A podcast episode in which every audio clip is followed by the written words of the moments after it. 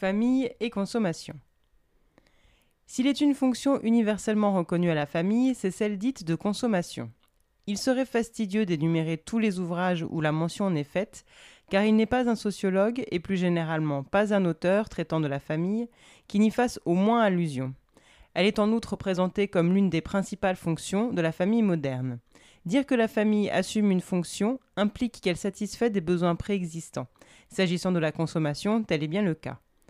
Dans l'esprit des auteurs, comme pour le sens commun, ce n'est pas aux besoins social et contingents des entreprises de voir leurs produits achetés, mais aux besoins universels de la survie physique des êtres humains que répond, au moins dans un premier temps, cette fonction.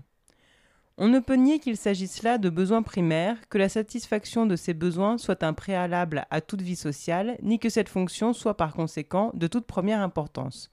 Ces besoins sont universels parce que biologiques, et puisque biologiques, sont les besoins des individus au sens d'unité physique discrète. Si l'on pose que la famille est l'institution ou l'une des institutions qui remplit cette fonction, il semblerait alors que la suite de la démarche eût dû consister en une étude de la façon dont elle satisfait ses besoins. Or, en contraste avec l'importance sociale et théorique et de la famille et de la fonction de la consommation, on est frappé par la pauvreté de la littérature sur ce sujet. Aucune étude connue de sociologie de la famille ne prend cette fonction pour thème de recherche, ni même ne pose les jalons d'une telle recherche. Cette fonction ne fait pas l'objet d'investigations spécifiques, au moins pourrait-on s'attendre à la voir discutée dans les présentations théoriques générales. Mais au-delà de sa mention obligée et quasi rituelle, les développements sont brefs. En effet, l'assertion de l'existence d'une fonction de consommation est souvent insérée dans des phrases de tonion négative. La fonction de consommation est présentée comme la seule fonction demeurant à la famille dans l'ordre économique. C'est ce qui lui reste d'un passé glorieux, du rôle économique global qu'elle jouait autrefois. Sa mention fait partie intégrante de la thèse souvent avancée, jamais étayée, selon laquelle la famille en général, et non certaines formes de famille, a été récemment exclue de tout rôle dans la production et pas seulement de la production pour le marché. Tout se passe comme si la fonction de consommation était mise en avant à la fois pour accréditer la thèse de la perte du rôle de production et pour affirmer la nécessité continuée, en dépit de cette vicissitude, de la famille dans l'ordre économique. La phrase lapidaire de Duval en 1957, donc c'est en anglais, Families have shifted from production to consumption. Les familles sont passées de la production à la consommation. Donc cette phrase est l'exemple de ce type de pensée. Même sur le plan théorique, donc, la fonction de consommation n'est pas traitée pour elle-même par la sociologie de la famille. Elle n'est considérée que dans une perspective historique générale, sous l'angle de l'évolution du rôle de la famille, de ses gains et pertes en, fonctionnalité. Pas plus que la nature de la fonction de consommation, les rapports de la famille avec cette fonction ne sont élucidés. Ainsi, la famille est-elle fréquemment dénommée unité de consommation, mais on ne sait en vertu de quelle définition de l'unité et de la consommation elle est ainsi qualifiée. D'autre part, on ne trouve pas mention dans la littérature d'unité de consommation autre que la famille. Ces deux silences vont de pair. Comment, en effet, identifier d'autres unités en l'absence de critères de définition? Et comment, sans considérer sous le même angle plusieurs institutions pour en dégager les, les caractères communs, élaborer ces critères? L'économie semble au premier abord différer de la sociologie sur ce point, puisqu'elle connaît, elle, deux types d'unités de consommation. Mais on s'aperçoit à l'examen qu'il n'en est rien. En effet, quels sont ces deux types? Les ménages ordinaires et les ménages collectifs, INSEE 1973, ces derniers désignant les hospices de vieillards, les cités universitaires, les foyers d'étudiants. La terminologie est révélatrice. Le ménage collectif n'est pas une unité de consommation de droit, mais une extension pragmatique du concept de ménage dont l'incarnation légitime ordinaire est la famille. Le contenu de ces catégories est également révélateur. Les casernes, pensionnats, internats sont exclus des ménages collectifs, sans pour autant constituer un troisième type de ménage. Pourtant, la consommation des hôtes de ces lieux doit être, doit être prise en compte. Elle est rapportée à la consommation de ménages ordinaires. Les critères fondant le rattachement ou le non-rattachement des individus et de leur consommation à un ménage ordinaire, et donc fondant le partage des ménages en ordinaire et collectif, sont totalement étrangers à la consommation elle-même. Les casernes et les internats ne sont pas des unités de consommation parce qu'ils sont peuplés de mineurs faisant juridiquement partie d'un ménage ordinaire, celui de leur chef de famille. Les hospices, en revanche, sont des unités de consommation parce qu'ils sont peuplés de vieillards majeurs. Les unités de consommation autres que la famille sont donc d'une part conçues sur le modèle de la famille, d'autre part reconnues en tant que telles, dans la mesure où seulement où il est impossible de rattacher leurs membres à une famille. Il est clair que, pour l'économie comme pour la sociologie, la famille n'est pas découverte unité de consommation par l'application de critères pouvant définir une et donc plusieurs unités. Au contraire, c'est le ménage ordinaire qui définit l'unité de consommation et le ménage ordinaire lui-même est défini par des critères de droit tels que l'autorité parentale, le statut des personnes, et non par des critères de fait tels que la cohabitation. C'est bien de la famille juridique qu'il s'agit. Inversement, l'unité de consommation des sociologues n'est autre que l'unité d'observation de la consommation pour les économistes. Cette pratique a un sens par rapport à certains buts. Par exemple, l'étude de la demande de biens et de services, pudiquement appelée étude de l'évolution de la consommation des ménages à des fins professionnelles. Jousselin, 1972. En effet, si tel est l'objet de la recherche, point ne sert d'étudier la consommation des individus. Point ne sert même d'étudier la consommation des ménages. On pourrait se contenter d'agrégats plus vastes. Mais alors, à quel carnet de compte, à quel interlocuteur en chair et en os s'adresseraient les enquêteurs? Le ménage est bien un collectif d'achat et se présente bien comme un demandeur unique sur le marché, quoiqu'il ne soit pas le seul collectif ni l'unique demandeur. Aussi la démarche des économistes est-elle justifiée, ou plutôt le serait, dans la mesure exacte où leur ambition se bornerait à évaluer la demande globale et se présenterait comme telle. Comme ce n'est pas le cas, les études actuelles de la consommation posent plusieurs problèmes. Premièrement, l'emploi du terme consommation pour désigner la demande sur le marché, la dénomination des études comme celle des revues laisse à penser que c'est la consommation qui est étudiée. Or, les consommations que lecteurs et auteurs ont à l'esprit ne peuvent être effectuées par une personne morale. Et quand on parle de consommation, c'est bien aux consommations des membres du ménage, c'est-à-dire à la consommation individuelle que l'on pense, et non aux rares services que la famille utilise en tant qu'institution. De même, si la sociologie trouve une fonctionnalité à la famille en ce domaine, c'est bien dans la mesure où elle satisfait les besoins matériels et individuels de ses membres. Si les achats peuvent être collectifs, la consommation effective, elle, est nécessairement individuelle. L'achat des biens et services n'est au mieux qu'un des aspects de l'activité de consommation. Or, les études économico-statistiques n'étudient absolument pas la consommation stricto sensu, c'est-à-dire la consommation individuelle. Cependant, elles prétendent l'étudier en présentant la partie, la situation des familles sur le marché de la demande, pour le tout, de plus, ce faisant, elle laisse à penser que, agent collectif du point de vue du marché, la famille l'est également du point de vue de la consommation. Goldbrace 1973. Le choix du ménage comme unité de décompte, donc deuxièmement, le choix du ménage comme unité de décompte de la consommation a des implications et des conséquences logiques. Autant que faire se peut, toutes les consommations individuelles sont rapportées, imputées à un ménage ordinaire qu'on pourrait appeler ménage de rattachement. Ainsi, une étude de l'INSEE dit explicitement le champ couvert par cette enquête correspond aux dépenses de biens et services, achat de produits, consommation prise hors du domicile, paiement de prestations et de services. INSEE 1973.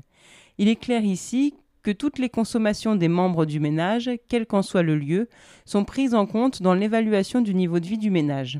Dans ce cas, et a fortiori quand sont incluses jusqu'aux consommations des lycéens pensionnaires, ce choix ne peut s'expliquer que par une hypothèse, c'est que, quel que soit le lieu et aussi éloigné fut-il du foyer, des consommations de ses membres, la famille joue pour ceci le rôle d'instance de répartition. L'usage du terme consommation implique qu'on étudie la consommation individuelle. La pratique d'observation de la consommation, le rapport de toute consommation au ménage, exige qu'on étudie la répartition. Or, on ne peut que constater la carence de la littérature dans ces domaines. Non seulement ces études sont inexistantes, mais les thèmes n'en sont pas abordés, même théoriquement. Tout se passe comme si l'étude de la répartition était inutile, et tout se fait de façon à l'interdire. L'étude de la consommation individuelle est inutile puisqu'elle est déjà prétendument faite. Ainsi, un article de J. Dess dans Consommation s'intitule Consommation individuelle et consommation collective. Il y apparaît que collectif désigne les services sociaux gratuits, tandis qu'individuel désigne les biens et services vénaux, les uns comme les autres, acquis par le ménage.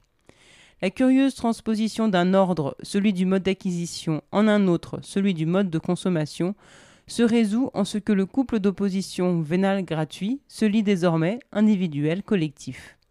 Du même coup, la possibilité que l'opposition individuelle-collectif se lise personne-ménage est évacuée et avec elle la question de la répartition des biens à l'intérieur du ménage.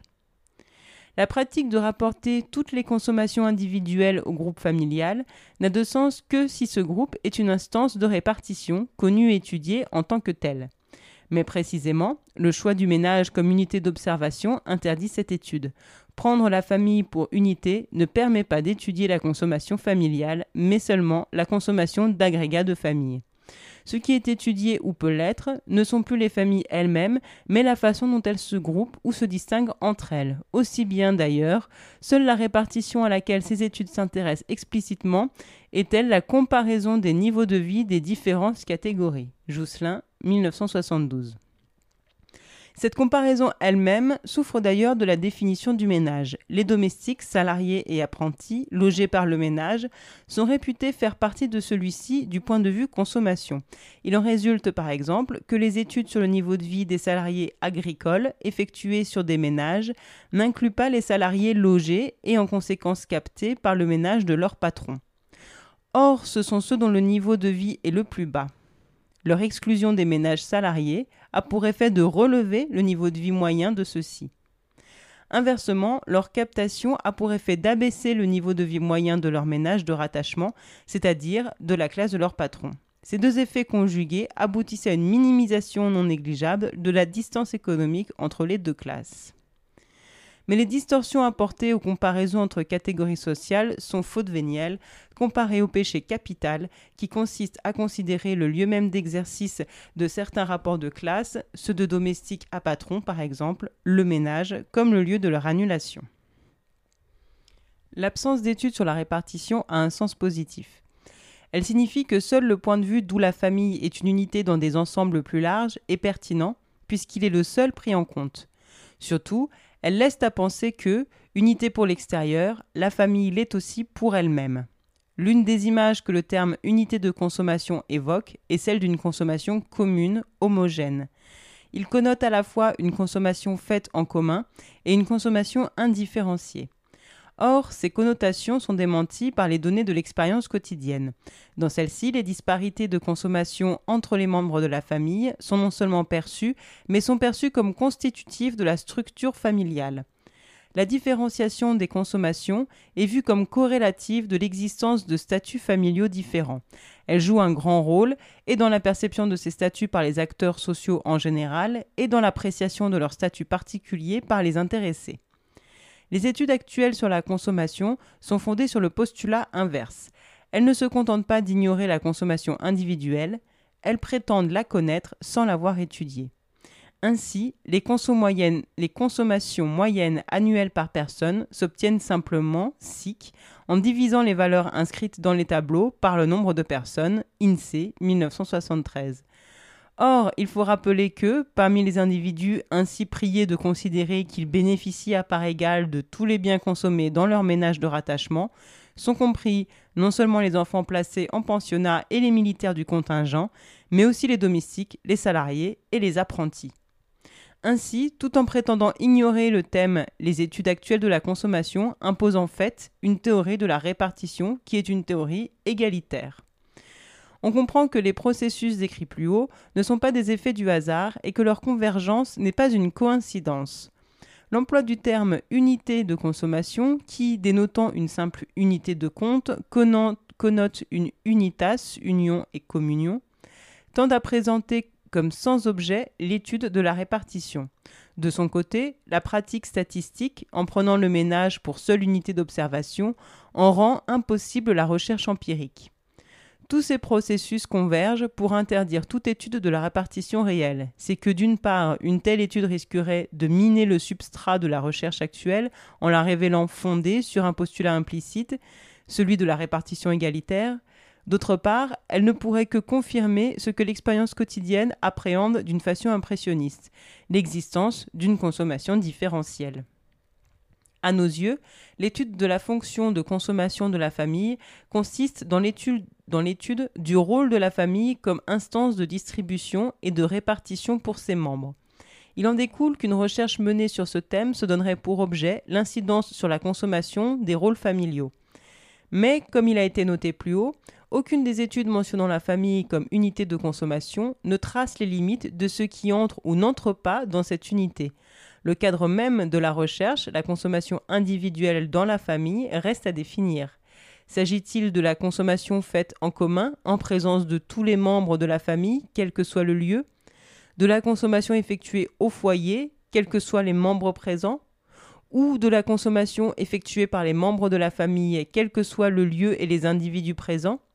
Parmi les critères envisageables, outre le lieu, au foyer ou hors du foyer, et la présence ou l'absence de la collectivité familiale, il faut considérer la nature des consommations. Les consommations spécifiques, professionnelles par exemple, seront-elles opposées aux consommations communes ou de même genre, telles la consommation de nourriture, seule considérée comme familiale? Si le sujet de la recherche est le rôle de la famille comme instance de répartition, il apparaît très bien vite que toute consommation individuelle, dès lors qu'elle est liée au statut de l'individu dans la famille, doit être considérée comme familiale, quel qu'en soit le lieu, les modalités, la nature. Mais en l'absence de réflexion et d'investigation, même élémentaires en ce domaine, force nous est de procéder empiriquement et prudemment. En effet, il s'agit ici beaucoup plus que de poser des jalons méthodologiques pour une étude systématique, d'expliciter à l'aide d'exemples les hypothèses directrices d'une nouvelle approche de la consommation familiale. Il convient donc de choisir ces exemples dans le domaine des consommations non spécifiques et effectuées les plus souvent au foyer, sinon en présence de la famille au complet. En effet, ces consommations, et en particulier celles de nourriture, sont les plus évidemment familiales. Ce sont celles qui appellent le plus l'image d'une communauté véritablement communiste, d'une répartition véritablement équitable, celles qui semblent les plus à l'abri de l'influence de la hiérarchie. D'autre part, les connotations de communauté, de collégialité de la consommation familiale s'imposent d'autant plus que les familles considérées ont des revenus plus bas. Cette conviction n'est pas fondée sur des analyses concrètes, mais sur un sentiment moral que l'inégalité est humainement moins cruelle quand elle porte sur un surplus que quand elle porte sur le minimum vital. Il semble que ce qui est moralement inacceptable soit théoriquement impensable et, en tous les cas, jusqu'à présent, impensé. Ce sentiment déborde le cadre restreint de la consommation, puisque Engels et Simone de Beauvoir après lui ne peuvent voir dans la hiérarchie de la famille ouvrière autre chose qu'un reste de brutalité ternissant, sans réussir à l'altérer profondément, l'essentielle égalité dans le malheur, celle-là atténuant celui-ci et permettant seule d'en concevoir la réalité empirique.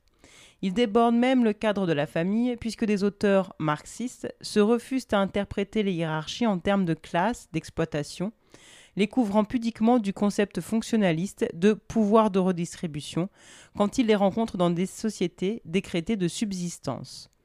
La coïncidence entre l'existence de surplus et l'existence d'inégalités sociales n'est donc pas une découverte empirique, mais un élément du dogme selon lequel la création de surplus explique l'apparition d'inégalités. 1972.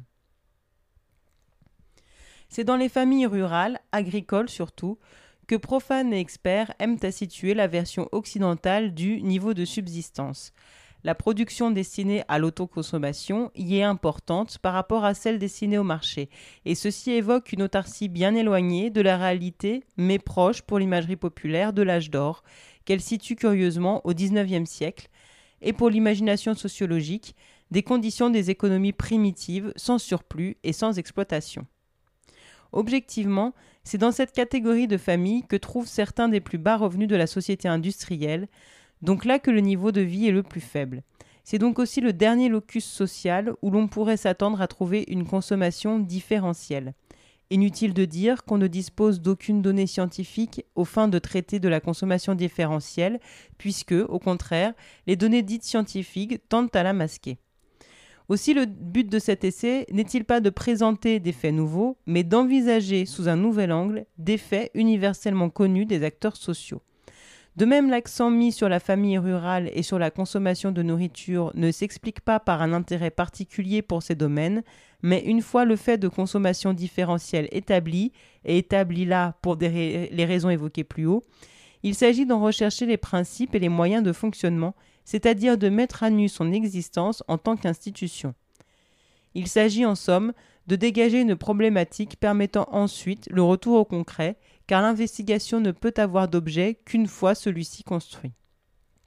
Dans la famille rurale traditionnelle du XIXe siècle, et aujourd'hui encore dans les, dans les, exploitations familiales marginales comme celles qui prédominent dans le sud-ouest de la France, la consommation de nourriture est extrêmement diversifiée selon le statut de l'individu dans la famille. Cette diversification porte sur la quantité de nourriture et oppose d'abord enfants et adultes, femmes à hommes, mais parmi les, adultes, les vieux mangent moins que les gens d'âge mûr, les membres subalternes moins que le chef de famille. Celui-ci prend les plus gros morceaux. Il prend aussi les meilleurs. La diversification porte autant sur la quantité que sur la qualité. Les enfants sont nourris jusqu'à 2 ou 3 ans de lait, de farine, de sucre exclusivement. Les vieux, particulièrement les vieillards impotents, retrouvent le même régime à base de céréales, de lait, les panades et les bouillies. La viande est rarement au menu, et encore plus rarement au menu de tous. Souvent, elle n'apparaît sur la table que pour être consommée par le seul chef de famille, surtout s'il s'agit de viande de boucherie. Les viandes moins chères, les volailles élevées à la ferme, les conserves faites à la maison, ne sont pas l'objet d'un privilège aussi exclusif. Cependant, jamais les femmes et les enfants n'auront le morceau de choix réservé au père ou, dans les occasions sociales, aux invités de marque. Ainsi, les morceaux nobles du jambon, aliment noble en soi, échoient au futur gendre, dit Jean-Jacques Cazoran en 1968. Et les nourrissons et les vieux n'y toucheront pas. L'alcool est un autre aliment dont la consommation est fortement différenciée. Elle est le fait des hommes adultes, à l'exclusion des femmes et des enfants.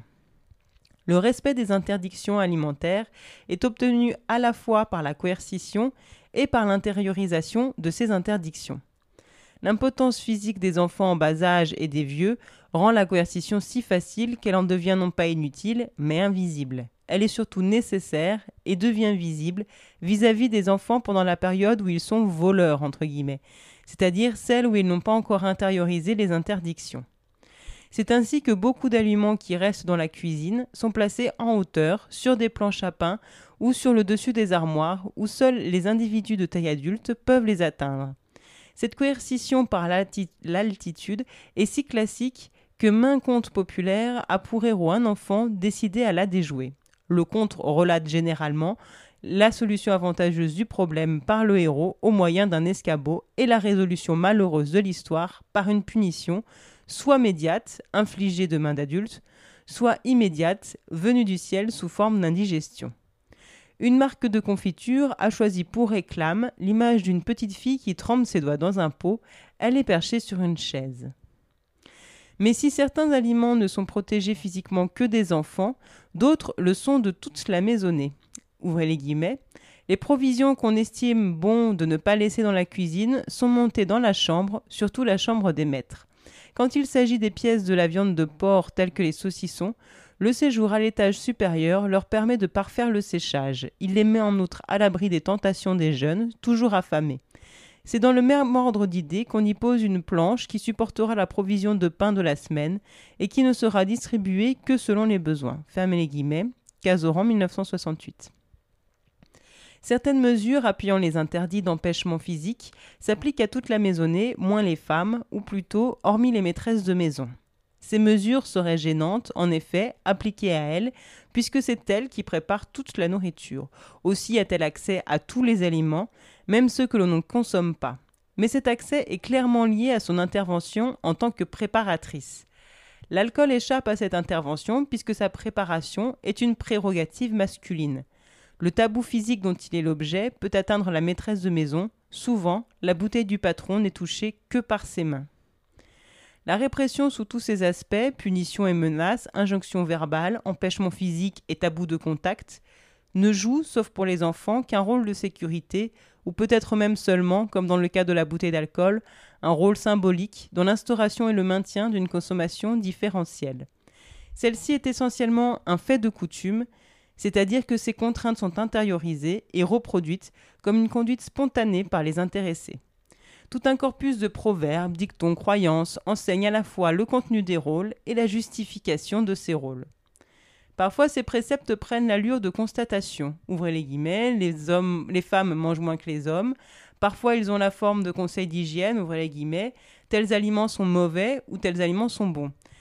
L'aspect prescriptif d'une consommation différentielle n'apparaît que dans le deuxième segment de la phrase, qui révèle que cette bonté ou mauvaiseté frappe les organes d'une manière sélective selon le statut des possesseurs. Ainsi, ouvrez les guillemets, les confitures gâtent les, dents, des seuls enfants, le vin donne de la force aux seuls hommes, etc. Le garçon du restaurant où échoue le jeune David Copperfield, alors qu'il voyage seul, lui explique dans la même veine que la bière qu'on a servie à l'adolescent lui serait fatale, et il le sauve de la mort en l'ingurgitant à sa place. Parfois encore, la norme est prescrite sous la guise de considération esthétique, rien de plus laid qu'une femme ivre, ou morale, femme de vin, femme de rien, qui en masque complètement l'aspect répressif, puisqu'elle laisse aux intéressés la liberté d'être laide ou pas belle, et taise le bénéfice escompté d'une telle répression, c'est-à-dire le monopole d'une consommation prisée. On peut y opposer la naïveté d'un paysan âgé du Lot, s'exclamant Tiens, une femme qui fume, c'est la première fois que j'en vois. Après tout, pourquoi pas, c'est un plaisir. L'absence totale de protéines dans le régime des nourrissons et des vieillards amène des carences alimentaires qui ont des répercussions graves sur le développement des premiers, le vieillissement des seconds et l'espérance de vie de tous. Leur absence relative dans le régime des femmes entraîne pour leur état des conséquences dont l'effet est redoublé par la charge physiologique des grossesses et que l'on constate d'ailleurs à ces occasions par le taux très élevé de mortalité maternelle et infantile dans les zones rurales. Cependant, on pense que les bébés et les enfants n'ont pas besoin de viande et que les femmes en ont moins besoin. En revanche, les hommes en ont besoin de ces aliments nobles. Les légumes qui ne tiennent pas au corps ne nourrissent pas leur homme, mais apparemment nourrissent les femmes et les enfants.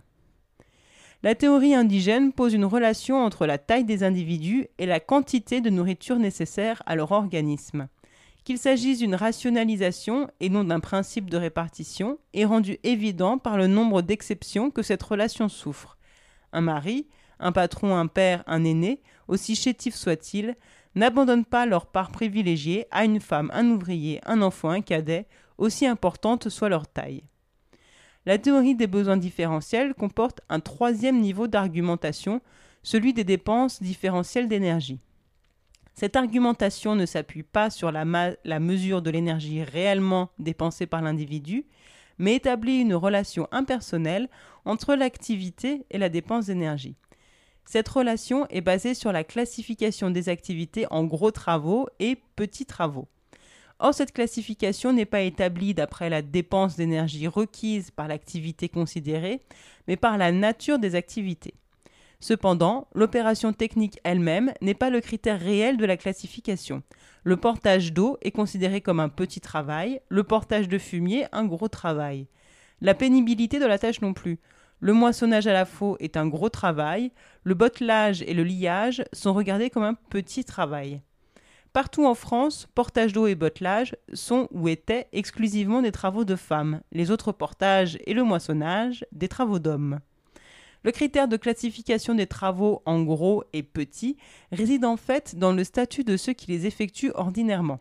Certains travaux réservés aux hommes et donc réputés gros dans certaines régions sont réservés aux femmes dans d'autres et y perdent leur qualification. Ainsi en est-il, pour ne citer que cela, parmi beaucoup d'autres travaux à affectation sexuelle, du binage, des pommes de terre, de la conduite des animaux de trait. Quand les femmes effectuent des travaux réputés gros dans la région considérée, d'une façon exceptionnelle à certaines périodes ou d'une façon ordinaire comme en Bretagne ou dans les Alpes, où elles réalisent tous les travaux agricoles, l'évaluation de leurs dépenses et besoins en énergie n'en est pas modifiée pour autant. Ceci n'est pas pour étonner, puisque cette dépense et les besoins réels ne sont jamais mesurés ni comparés. Le simple décompte du temps d'activité physique journalier, plus élevé en moyenne d'un tiers pour les femmes que pour les hommes, donnerait à penser que, contrairement à la croyance indigène, ces dépenses et donc les besoins d'énergie sont plus grands chez elles. La théorie des besoins, quoique invoquant explicitement ou se référant implicitement à des impératifs physiologiques objectifs, les ignore totalement. Prendrait-elle en compte alors les besoins subjectifs, les désirs? Moins encore. Il est clair que, dans la détermination des besoins d'un individu donné, l'évaluation de l'intéressé ne rentre pas.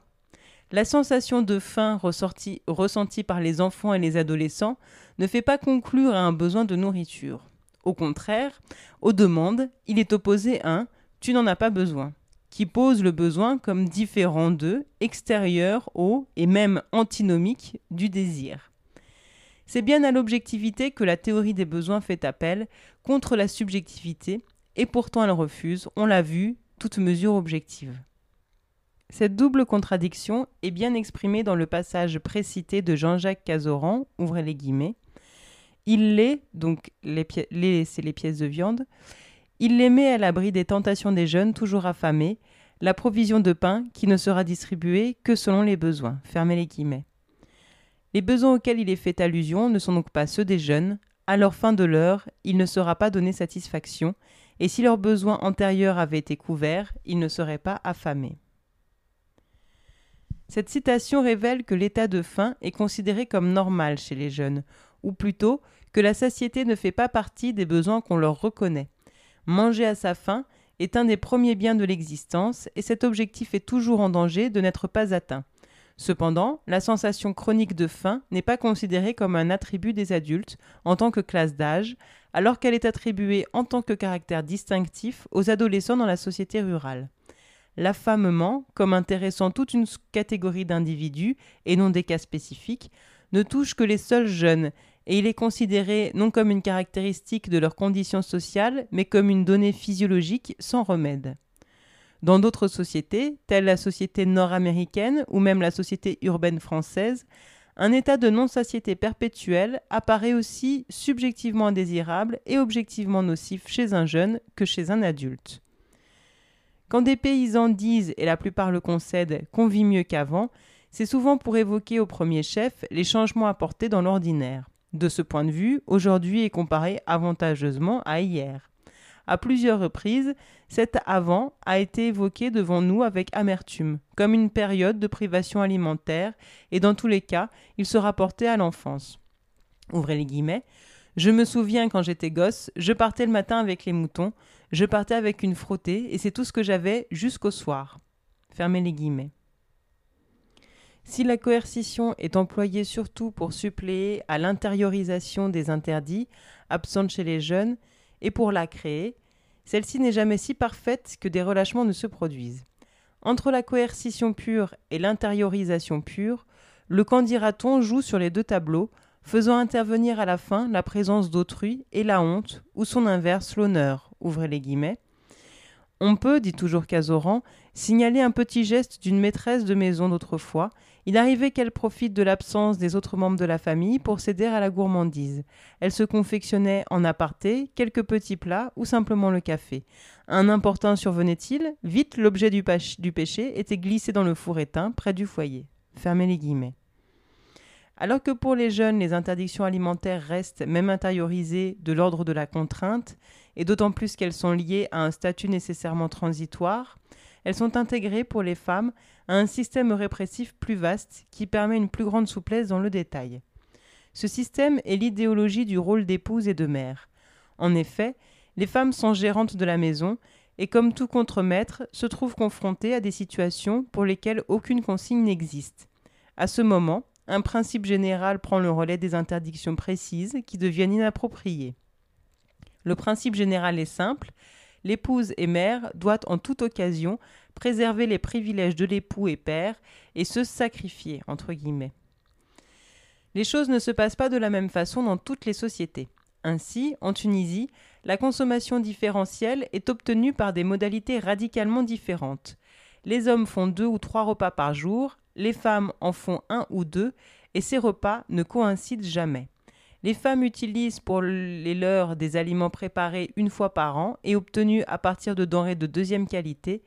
Les repas qu'elles préparent pour les hommes utilisent au contraire des produits frais de première qualité.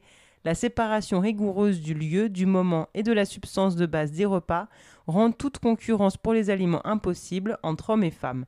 Fershiu, 1968. En France aujourd'hui, hormis quelques interdits spécifiques tels que ceux de l'alcool et du tabac, hommes et femmes se nourrissent au même pain et pot, entre guillemets. La consommation différentielle ne procède pas pour l'essentiel par l'interdiction de tel ou tel aliment, mais par l'attribution de la part la plus petite et la plus médiocre de chaque aliment aux femmes. Il est difficile de dire si les circonstances, le partage de la même cuisine, rendent nécessaire la création et l'application d'un principe général, ou si l'existence de ce principe rend possible la confection d'une seule cuisine. Peut-être serait-il plus approprié d'avancer que seul un tel principe peut rendre compte de la variabilité du contenu de la consommation différentielle. Dans un milieu, dans une famille, pour un niveau de vie donné, le contenu n'est pas si flexible. Les mêmes plats reviennent régulièrement sur la table de semaine en semaine, et il n'est pas nécessaire de procéder à chaque fois à une nouvelle évaluation et à une nouvelle répartition. Les parts sont fixées une fois pour toutes. Dans chaque famille et dans chaque poulet, il y a le morceau de papa. Là encore, les restrictions sont vécues différemment selon le degré d'intériorisation et le caractère transitoire ou définitif du statut auquel elles sont attachées. Les enfants, et surtout les enfants mâles, les vivent comme des brimades dont ils se vengeront dès la première occasion où ils auront accès au morceau de papa convoité durant des années. Les femmes croient avoir choisi le morceau auquel elles ont droit. Un jeune paysan invite deux citadines à partager son goûter et ouvre une boîte de pâté.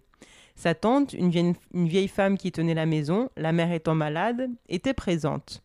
Elle ne mit sur son pain que la graisse entourant le pâté, qui était dédaigné par les trois autres convives. Non seulement le système exige des femmes qu'elles se restreignent d'elles-mêmes, mais il leur permet une certaine latitude, leur impose même de prendre des décisions quant au contenu de ces restrictions. Ainsi la chair du pâté n'avait sans doute jamais été expressément défendue à cette vieille femme. L'obligation de laisser la meilleure part aux autres était intériorisée comme un impératif moral. Mais elle aurait pu être satisfaite d'une manière différente. C'est en partie de sa propre initiative qu'elle s'attribuait la plus mauvaise part, et surtout la façon précise de le faire était laissée à sa liberté. Cette attribution, vécue comme un libre choix, est souvent rapportée à la motivation ordinaire du choix c'est-à-dire la préférence personnelle. Interrogée, cette femme a répondu qu'elle aimait la graisse.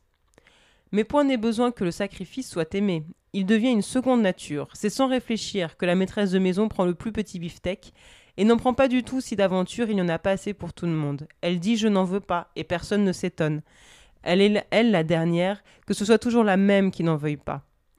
Point n'est besoin non plus qu'elle se réfère à l'idéologie du sacrifice comme partie intégrante de la nature féminine, qu'elle ait conscience de sa générosité ou de son abnégation. Le recours à un principe universel supposerait une situation sortant de l'ordinaire où les automatismes de la vie quotidienne ne suffisent plus à conduire à l'action. Quand on passe de la campagne à la ville, et quand on passe des tranches basses de revenus aux tranches plus élevées, la consommation de nourriture s'accroît. La consommation différentielle devient moins marquée dans ce domaine. Le niveau de consommation alimentaire étant plus élevé, on peut penser que les besoins de base sont mieux couverts, que les différences de consommation portent de plus en plus sur des qualités et des modalités moins visibles. D'autre part, la nourriture étant suffisamment abondante, on peut penser que les différences de consommation alimentaire tendent à disparaître tout à fait et à se déplacer ou à ne subsister que dans d'autres domaines. Cependant, le caractère flexible de la consommation différentielle, le fait, commenté plus haut, que ce ne sont pas des contenus spécifiques qui sont définis, mais des principes d'attribution, permet des retours en arrière quand, pour une raison ou une autre, l'échelle des valeurs relatives du ménage est modifiée. Un exemple permet d'illustrer ces retours en arrière qui eux-mêmes illustrent cette flexibilité. Dans la décennie des années 1960, la France, et plus particulièrement Paris, connurent pendant une quinzaine de jours une pénurie de pommes de terre. La demande pour cette denrée de base étant peu élastique, les prix montèrent et des queues se formèrent devant les épiceries. Interrogée dans une de ces queues par un reporter radiophonique, une femme répondit ouvrez les guillemets, je garde les pommes de terre pour mon mari, les enfants et moi, nous mangeons des pâtes ou du riz. En dépit de la cherté relative des pommes de terre, l'acquisition d'un volume suffisant pour toute la famille n'eût pas grévé outre mesure le budget, eut égard tout au moins au prix subjectif important accordé par cette famille aux pommes de terre. Par contre, si la valeur de gratification ne compensait pas le sacrifice budgétaire, comme la renonciation par la femme et les enfants le laissent à penser, le mari eût dû logiquement consommer aussi des pâtes et du riz. Il semble que la solution adoptée ne s'explique ni par l'impossibilité physiologique d'absorber des produits de remplacement dans cette situation particulière, qui sont pourtant consommés de façon aussi régulière que les pommes de terre, ni par la situation économique de la famille, mais par la nécessité symbolique de marquer l'accès privilégié du mari-père aux biens rares ou devenus rares, cet accès privilégié étant à la fois signe et raison signe et raison d'être pardon, de la hiérarchie de consommation. Si la différenciation était étudiée dans tous les secteurs de consommation, on peut faire l'hypothèse que ce principe et ses corollaires se trouveraient confirmés. Les biens les plus rares dans chaque domaine et les domaines de consommation les plus prestigieux font l'objet d'un accès privilégié. L'écart relatif entre les niveaux de vie des différents membres de la famille reste à peu près constant dans tous les milieux et s'accuse en valeur absolue au fur et à mesure que l'accès privilégié porte sur des biens de plus en plus coûteux et que la différenciation s'exerce sur un volume global accru. En effet, avec l'accroissement de la part du budget disponible pour des dépenses non alimentaires, des consommations auparavant peu importantes ou inexistantes se développent. L'élévation du niveau de vie général peut donc permettre le développement de la différenciation dans certains domaines. En outre, elle permet l'émergence de domaines nouveaux de consommation, qui sont autant de nouveaux champs ouverts à l'exercice de la différenciation. Ainsi, l'acquisition d'une voiture dans un ménage où auparavant tous prenaient le métro, non seulement accroît considérablement la différence globale de consommation, l'écart de niveau de vie, entre l'utilisateur de la voiture et les autres membres de la famille, mais aussi introduit la différenciation dans un domaine, le transport, jusqu'alors non différencié. L'étude de la consommation différentielle ne saurait se réduire à l'étude des différences quantitatives d'accès à des biens précis. Un enfant promené dominicalement consomme-t-il la voiture familiale de la même façon que le père qui la conduit? Et surtout consomme-t-il la même promenade? Les problèmes de cohabitation entre générations qui se posaient encore dans les années 1970 avec acuité dans le milieu rural révèlent, si l'on écoute les intéressés, que le conflit vécu oppose non des générations, mais une consommation libre revendiquée par les enfants invités à une consommation obligée imposée par leurs parents hôtes. Cet exemple semble indiquer que les façons de consommer sont peut-être plus importantes que les volumes consommés. Or, jusqu'ici, l'étude de la consommation s'est toujours préoccupée, a toujours dénoté, uniquement des volumes, tandis que l'existence des modes de consommation n'était pas soupçonnée. Enfin, la consommation ne porte pas seulement sur des biens, mais aussi sur des services. Si les, études classiques incorporent sous la rubrique autoconsommation les biens non acquis sur le marché, elles ignorent les services produits dans le ménage. Or, contrairement à ce que la nomenclature des enquêtes de budget laisserait penser, on ne mange pas aux tables familiales des beefsteaks crus et des pommes de terre non pelées. On consomme non seulement des matières premières, mais aussi leur préparation. Le travail ménager de la maîtresse de maison, travail dont la préparation des aliments ne constitue qu'une partie, la fournisseuse de ces services ne consomme pas ceci à part égale avec les non-fournisseurs pour diverses raisons, dont certaines sont évidentes. Par exemple, on ne peut pas servir à table et être servi dans le même moment. La prise en compte de ces services ne, bouleverse pas seulement l'évaluation comptable de la consommation familiale. Elle bouleverse du même coup, puisque ces services sont autoproduits, l'évaluation de la production familiale. Surtout, elle repose au niveau de la production le problème de la signification du terme unité appliqué à la famille, c'est-à-dire le problème du fonctionnement interne de la famille en tant qu'institution économique.